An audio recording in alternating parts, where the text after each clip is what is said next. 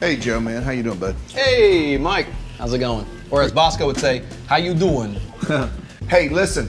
Let me have a meal, regular. Uh, martini glass, straight up, stirred, not shaken. Thanks, bud. Appreciate Still it. there, huh?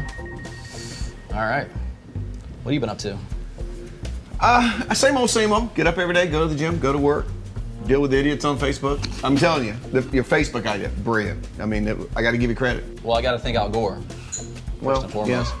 Creating the internet. No Al Gore, no internet. That's right. But you know what? It, it, what's funny is that it used to be just the Hollywood elite that had those platforms. I remember those days. I mean, every time you turned on the news, there was some Hollywood star who thought you really cared about what. And they're the only ones that could, but now everybody can. Yeah, Facebook. I mean, every Christian in the world, they feel like they got an opinion, something somebody's interested in. They took the dog for a walk. They had indigestion today. I got to be honest. I mean, I've been working for that for years. Finally, technology is catching up with the old S guy. Well, you know. Unfortunately, um, it gets ugly sometimes. And the best, of course, are your people, the Christians, who truly don't believe that it's gossip. Hmm, slander, Slander. judging, yeah. Well, they call it discernment. Man, if I had a dollar for every time someone's told me they had the gift of discernment, but I'm telling you, I'd be a rich man. so- Daddy Warbucks over here. Yeah, one of your best ideas ever. Mm, mm, mm, That's not my best idea. That's not my best work. What are you thinking? Do you have any idea how many Christians at your church don't like other people that go to your church? I say I get the Facebook thing. I agree. I'm not going to argue with you there. But that's where you're wrong. Everybody loves everybody. I'm telling you. I mean, a community church like Hope. Let me tell you, we've had one no vote in 20 years. That's how unified we are as a group of people. It's I was, incredible. I was there for the no vote, yes. Um, you are blind. You got blacks that don't like whites, whites that don't like blacks, Asians that don't like the Hispanics, Hispanics don't like Germans, nobody likes the Italians. Sorry, Bosco. Um, but that, that's just the race stuff. That's been going since the Jews and the Gentiles. I read about you know? that. But in your church, it goes deeper than that. No, I don't Yep. think so. Married women don't trust single women, especially if they've been divorced. I've heard that, to be honest with you. Older men don't trust younger men. If you're unemployed, you must be lazy. Uh, blue collar workers hate the white collar workers. White collar workers think the blue collar workers should have gone to college. Elderly people don't understand technology Hey! at all. Sorry. Um, but you know what? I even got you in this, Mike. I, I think this is where maybe we draw the line because if you ask anybody at Hope, they'll say, you know what, Mike loves everybody, right? Two words Fuquay Vereen. By the way, I heard your son just recently bought a house in Fuquay. Drats. Yeah. And you know, we even got some people think Jews aren't generous. Hey, Jesus, how are you? Ah! He's such a drama queen. Bring Jesus a glass of water. that never gets old. Oh, me.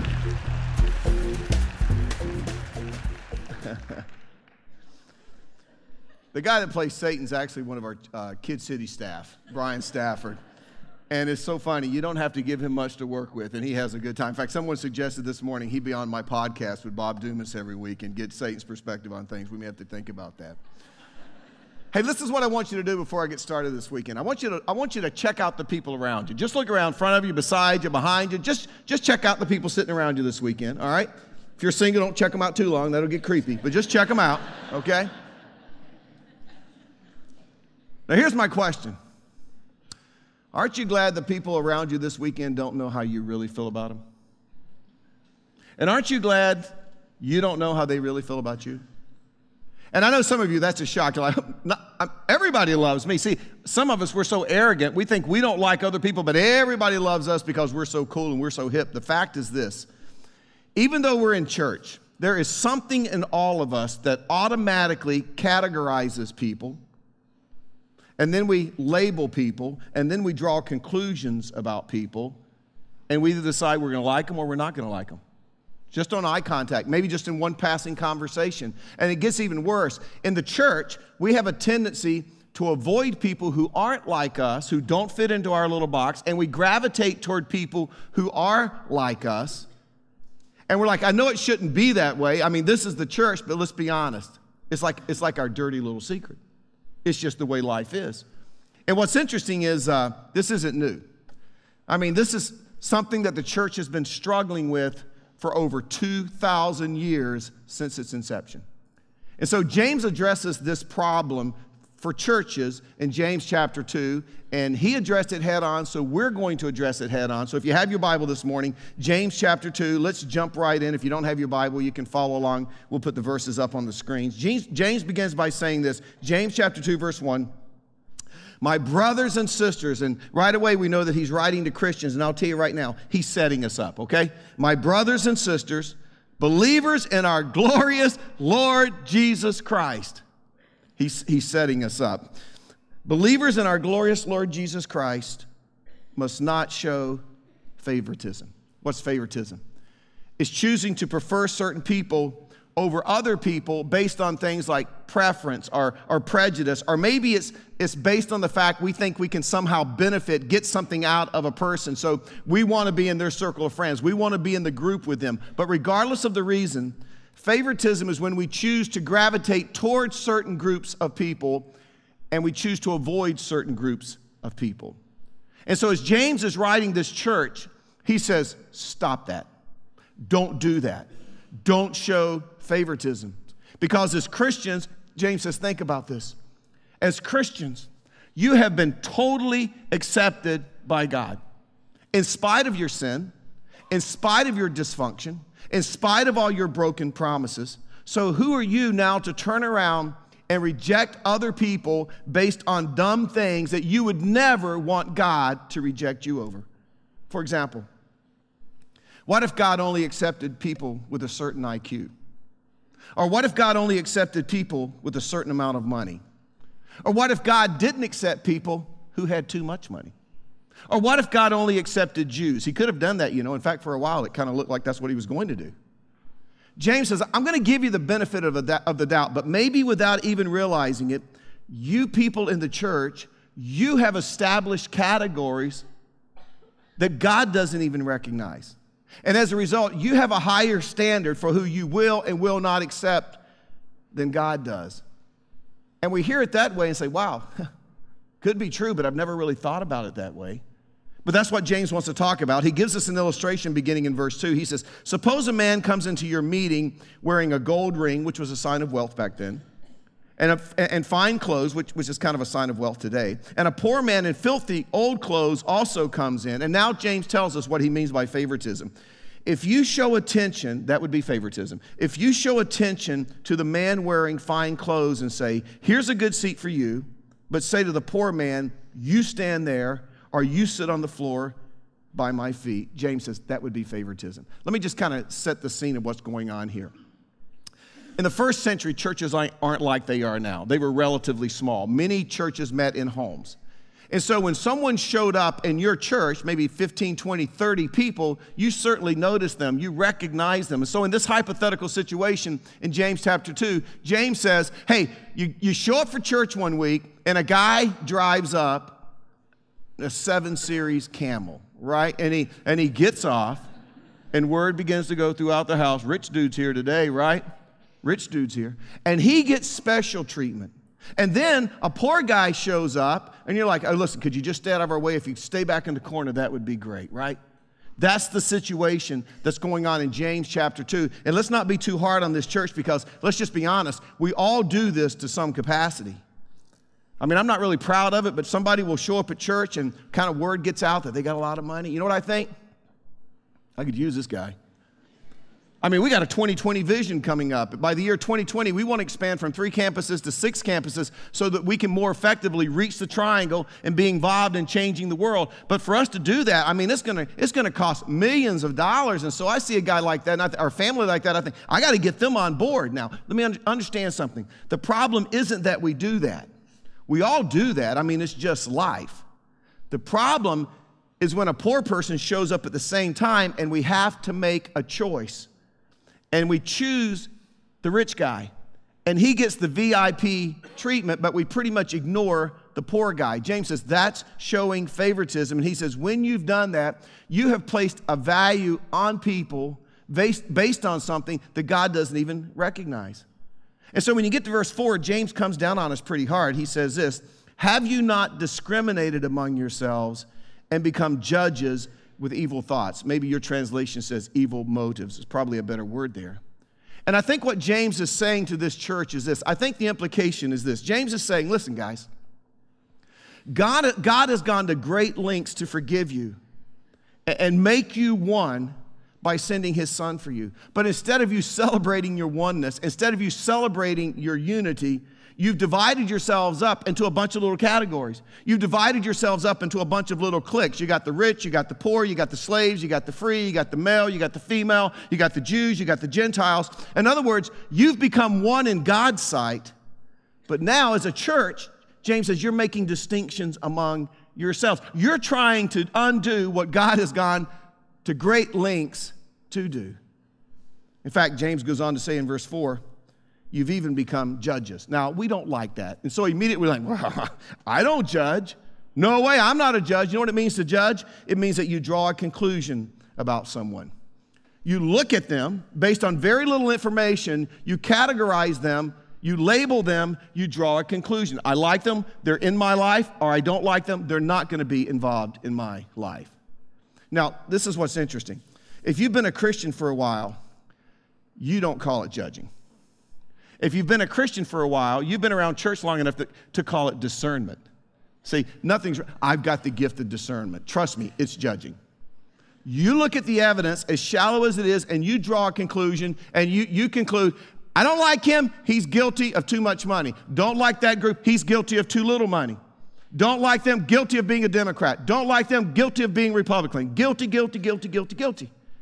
James says you draw conclusions about each other with practically no information whatsoever. And to make matters worse, the standard that you're using to judge each other, it's a standard that God doesn't even recognize. So consequently, you have a higher standard than God does.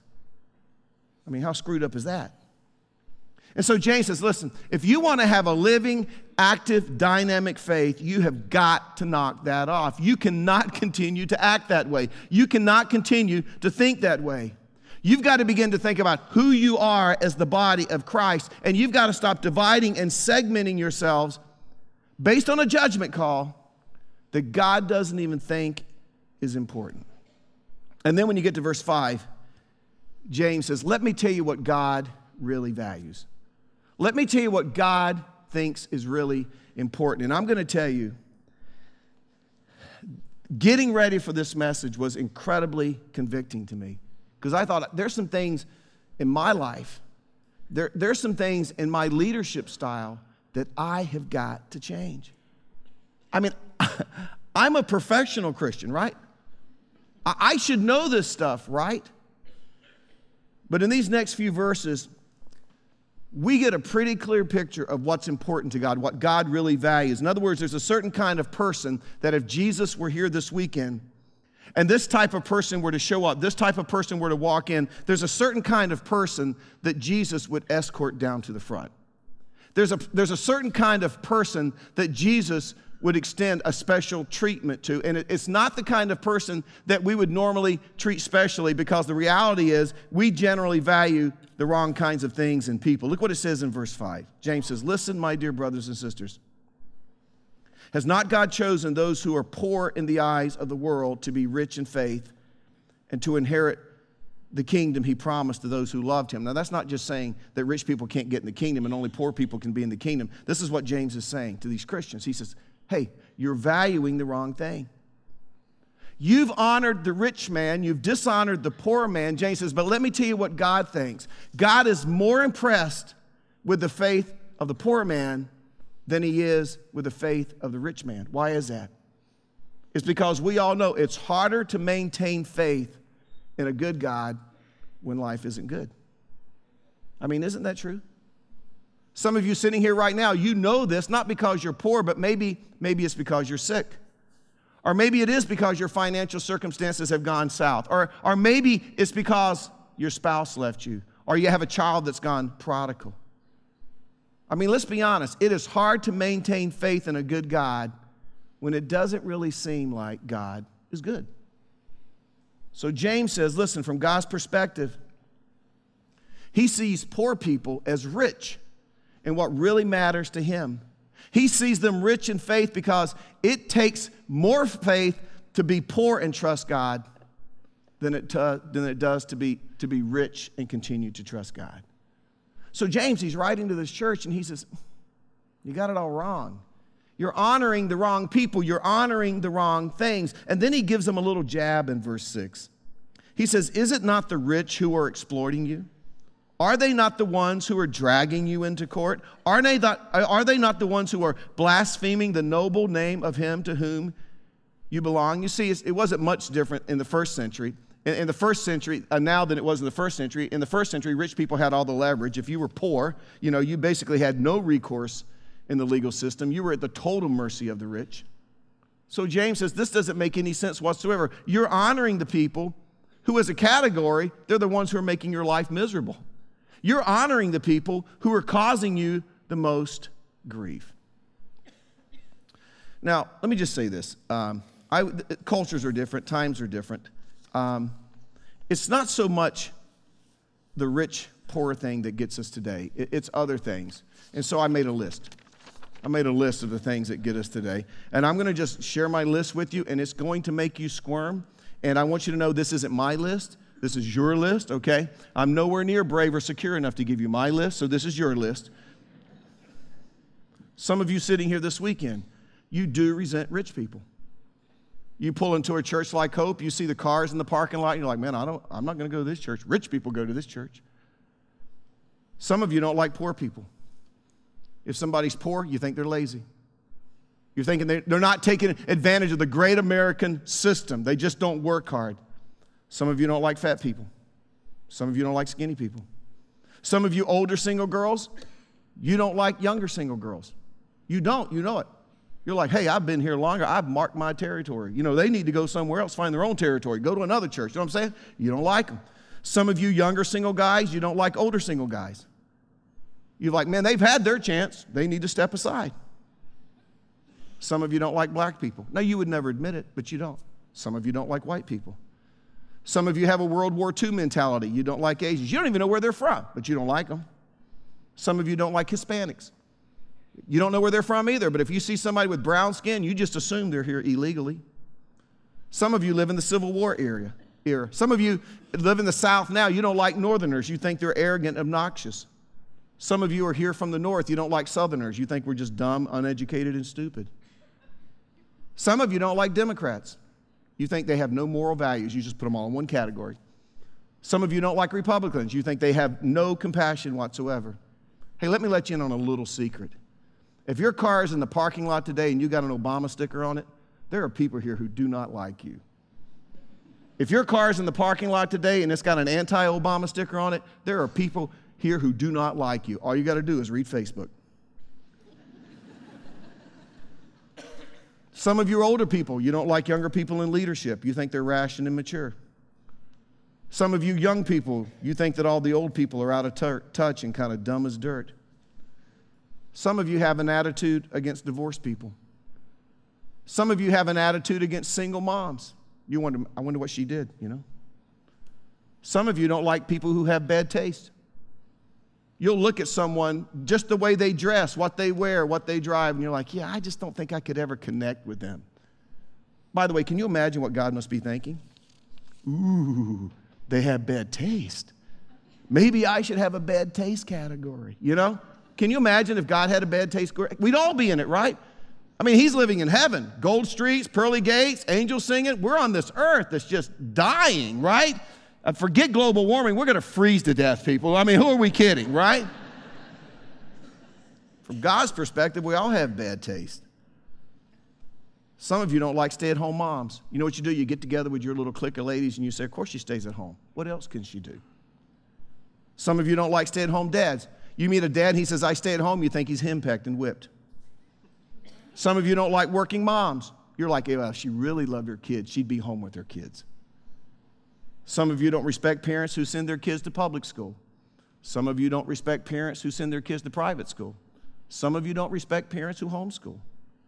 Some of you don't like artsy people. You, you, you, you see an artsy guy and you automatically, gay. You know? That's just that's how you do. You never even met him. You, you just assume it, right? Some of you don't like people with tattoos. I'm getting over that. Some of you don't like families who have lots of kids. You think they're irresponsible. Some of you don't like people who only have one or two kids. You think they're selfish and that they've limited God. And I could go on and on and on. But you will not come to this church very long until you bump into someone who represents a category of people that you don't like. And as God sits back and observes our reaction, he must be thinking, hmm, now let me get this straight. You were dying and going to hell you were sinning, you were doing all kind of bad stuff. I bailed you out by sending my only begotten son to die on a cross so that your sins could be forgiven. I even promised you eternal life with me. Even after I did all of that, even after I accepted you, even after I saved you, you continue to disobey me. You continue to sin. You still get in all kinds of trouble. You lose your temper. You still lust. You refuse to forgive people who've hurt you, yet I continue to forgive you. And then you show up at church and you make distinctions over fashion, skin color, political preference, school choices. Are you kidding me? And I think God is like, what if I treated you that way? What if I accepted you or rejected you based on your income, or based on your IQ, or your skill level, or your skin color, or your fashion sense? And we would be like, oh, God, I am so sorry. I mean, I didn't come across that way. And we would fall on our knees. We'd be say, God, we are so sorry, sorry, sorry, sorry, sorry, sorry, sorry. You know? And I think that's James' point. I think James wants us to understand we need to be convicted about this because we are the body, body of Christ. And God has gone through incredible lengths to make us one. But I'm telling you something, it's in you and it's in me to split us up. And sometimes it leaks out in what we say, and sometimes it leaks out in what we do. Now, thankfully, James gives us the solution for this problem in verse 8. He says this If you really keep the royal law found in Scripture, love your neighbor as yourself, you are doing right. In other words, when you run into that person or that category of people that you don't like, that you tend to judge, that you tend to avoid, and there's that part of you that automatically begins to make that judgment call. There's one of them. There they are. James says instead of seeing color, instead of seeing age or fashion or financial status or single or married or divorced, just, just see yourself. And then love that person the way that you want to be loved. And you know what James says? He said, Hey, if you'll do that, You'll, you'll fix this problem in the church. By the way, you know where this came from? Originally, it came from the book of Leviticus. It was, it was part of the law. But one day, Jesus was on this earth, and the religious leaders, they approached him, and they loved to do this. They loved to try to corner Jesus and get him in a situation that he couldn't get out of. And so they asked him one day, Hey, Jesus, could you sum up the Old Testament? How would you like that as a challenge? How would you like me to bring you up here this morning, stick a microphone in your face, and say, Could you sum up the Old Testament, you would get in the fetal position and suck your thumb, right? I mean, it would just be a miserable situation. Jesus doesn't even bat an eye. He says, Sure, I can do that. This is his response. First of all, love the Lord your God with all your heart, all your soul, all your mind, and your strength. And then while you're at it, love your neighbors yourself. And it was as if Jesus was saying, If you forget everything else, make sure that you remember those two commandments. Now, this is what's interesting. Most of us sitting here this weekend, we would say, I agree. I believe that. I believe we should love the Lord our God with all our heart, soul, mind, and strength. And I believe we should love our neighbors as ourselves. But one thing we're learning in this series on James, apply as directed, it's one thing to say that, it's another thing to actually be able to live that way. James would say this when you begin to live out what you say you believe, you see, one of the marks of maturity here at Hope that we measure things by, you begin to live what you learn as you hear God's word, you begin to apply it, live it out in your life. James says, when you begin to live out what you say you believe, he says, it will eliminate this problem in your life of showing favoritism. And then, just in case we still haven't gotten it, he says this in verse 8 and 9. If you really keep the royal law found in Scripture, love your neighbors yourself, you are doing right. But if you show favoritism, you sin. Now, I'm just going to be honest with you. I'm 57 years old. I've been a Christian for 52 years. I've been pastoring for 33 years. I have never, ever in my life confessed this as a sin. I cannot remember a time when I prayed, God, please forgive me for having a bad attitude toward blank category of people. But I think James wants us to understand that this isn't just, hey guys, we really shouldn't feel that way. Or hey guys, we, we just got to do better in this area. I think James, he's, he's like, listen, understand. Understand this for what it is. This is a sin. Verse 9. But if you show favoritism, you sin and are convicted by the law as lawbreakers. In other words, James says, remember what Jesus said? I just boiled it down to two commandments. And James says, when you show favoritism, when you judge other people, you are breaking the number two commandment. That makes you a lawbreaker. And I think God in heaven must be thinking, I only gave you two laws to focus on. You, you, you would think that you could keep just two. Forget 10. Could you, could you, just, could you just do two? You know? But we walk in here on the weekends and the music cranks up and we see the words and we lift our hands. Oh God, we love you. You are the cornerstone. We would live for you. Who is she? Who dressed her? And doesn't she have a mirror? You know, right in the middle of a song. I mean, just that quick. It's like we can do one, we can love God, but, you know, the love in other parts, we, you know, we just can't get our arms around. James says, listen, when you do that, when you judge people, he says, You are a lawbreaker. Look at verse 10. For whoever keeps the whole law and yet stumbles at just one point is guilty of breaking all of it.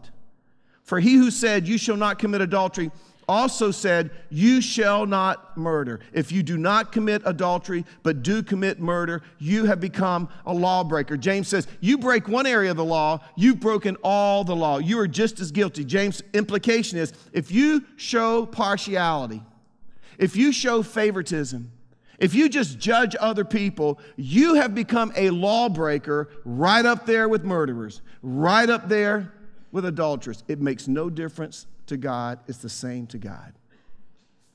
Now, here's the good news I don't really have any examples of this in our church. I haven't heard a story of, you know, greeters opening the door for rich people and shutting the door in the face of poor people. I haven't heard a story that our guys who work in the parking lot get on the, uh, you know, get on the walkie-talkie and say, "Hey, here comes a Rolls Royce. Give them a good spot up front. Oh, here's a Prius. I'm sending them up to Crossroads." I, I, I, I haven't heard any stories like that, right? Sorry if you own a Prius. I haven't seen it here, but I think it's in our hearts. I know it's in my heart. And I hate it. But I have never thought of it as a sin. I just thought of it, hey, that's the way I am. Well, that's just the way I grew up. But James says, for the sake of the health of the church, let's call it what it is. It is sin, and let's deal with it.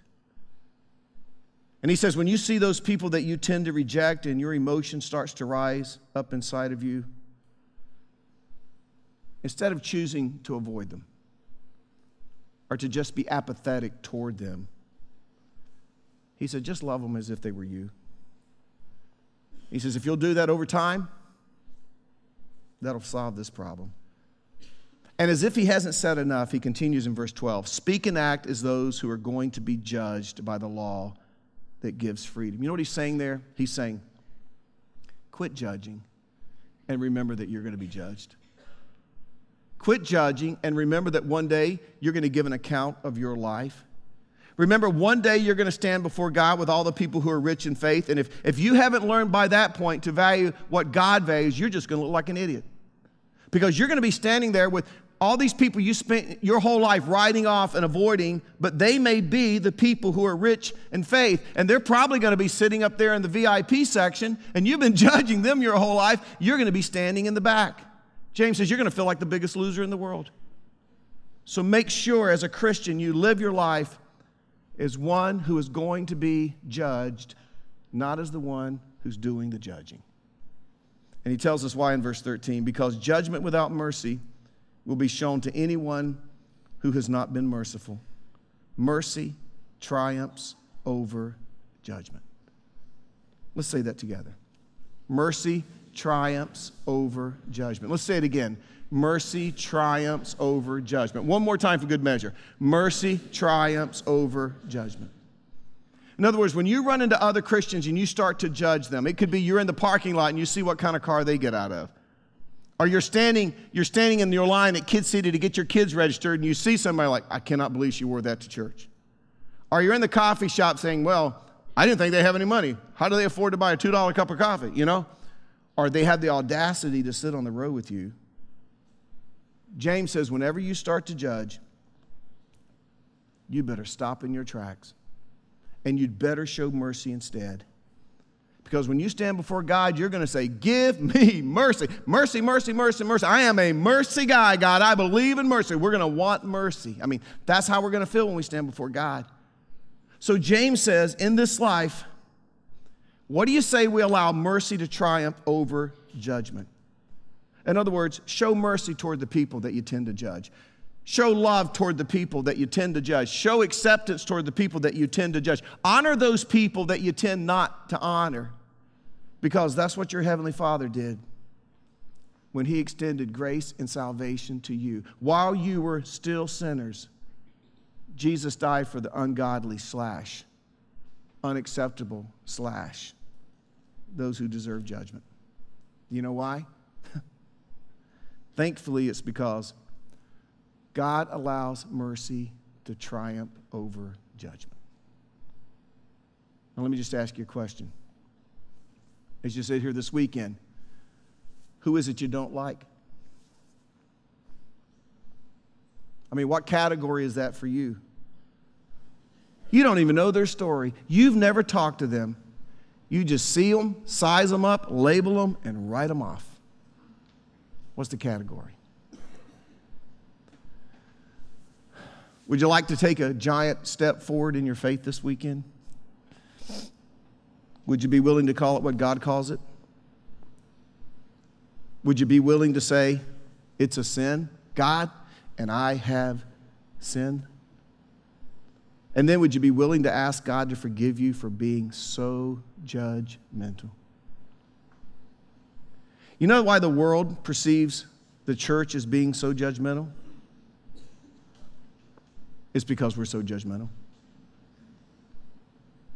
Wouldn't it be great if we just embraced the law that Jesus said is the second most important commandment?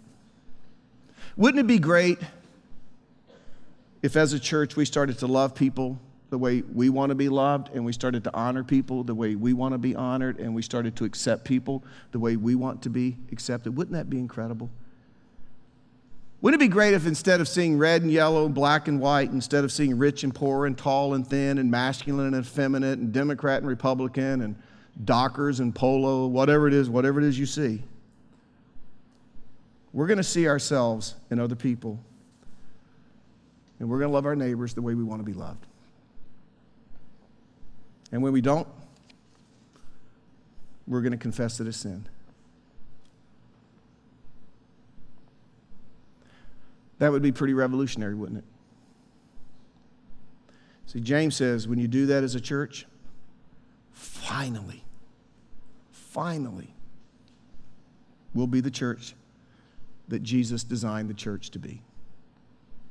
But we got some work to do. We got some work to do. Let's pray.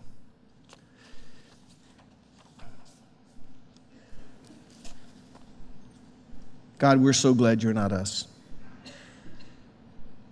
Because if you treated us the way we treated other people, there would be no hope for us whatsoever.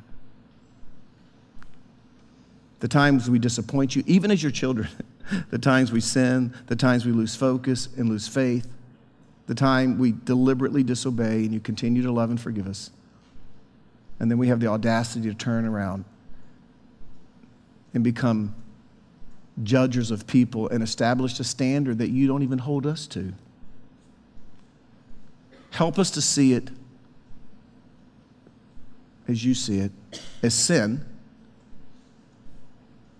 and that we have the courage to ask forgiveness and begin to work through this in our lives. Father, I'm reminded of what your son said in the Gospel of John, they will know you are Christians not by your discernment, but by your love. Teach us how to love that way. If we can't get but two of the commandments right, help us to get those two right. To love you with all our heart, our soul, our mind, and our strength. And to love our neighbors, those sitting around us right now this weekend, as we love ourselves. In your name we pray. Amen.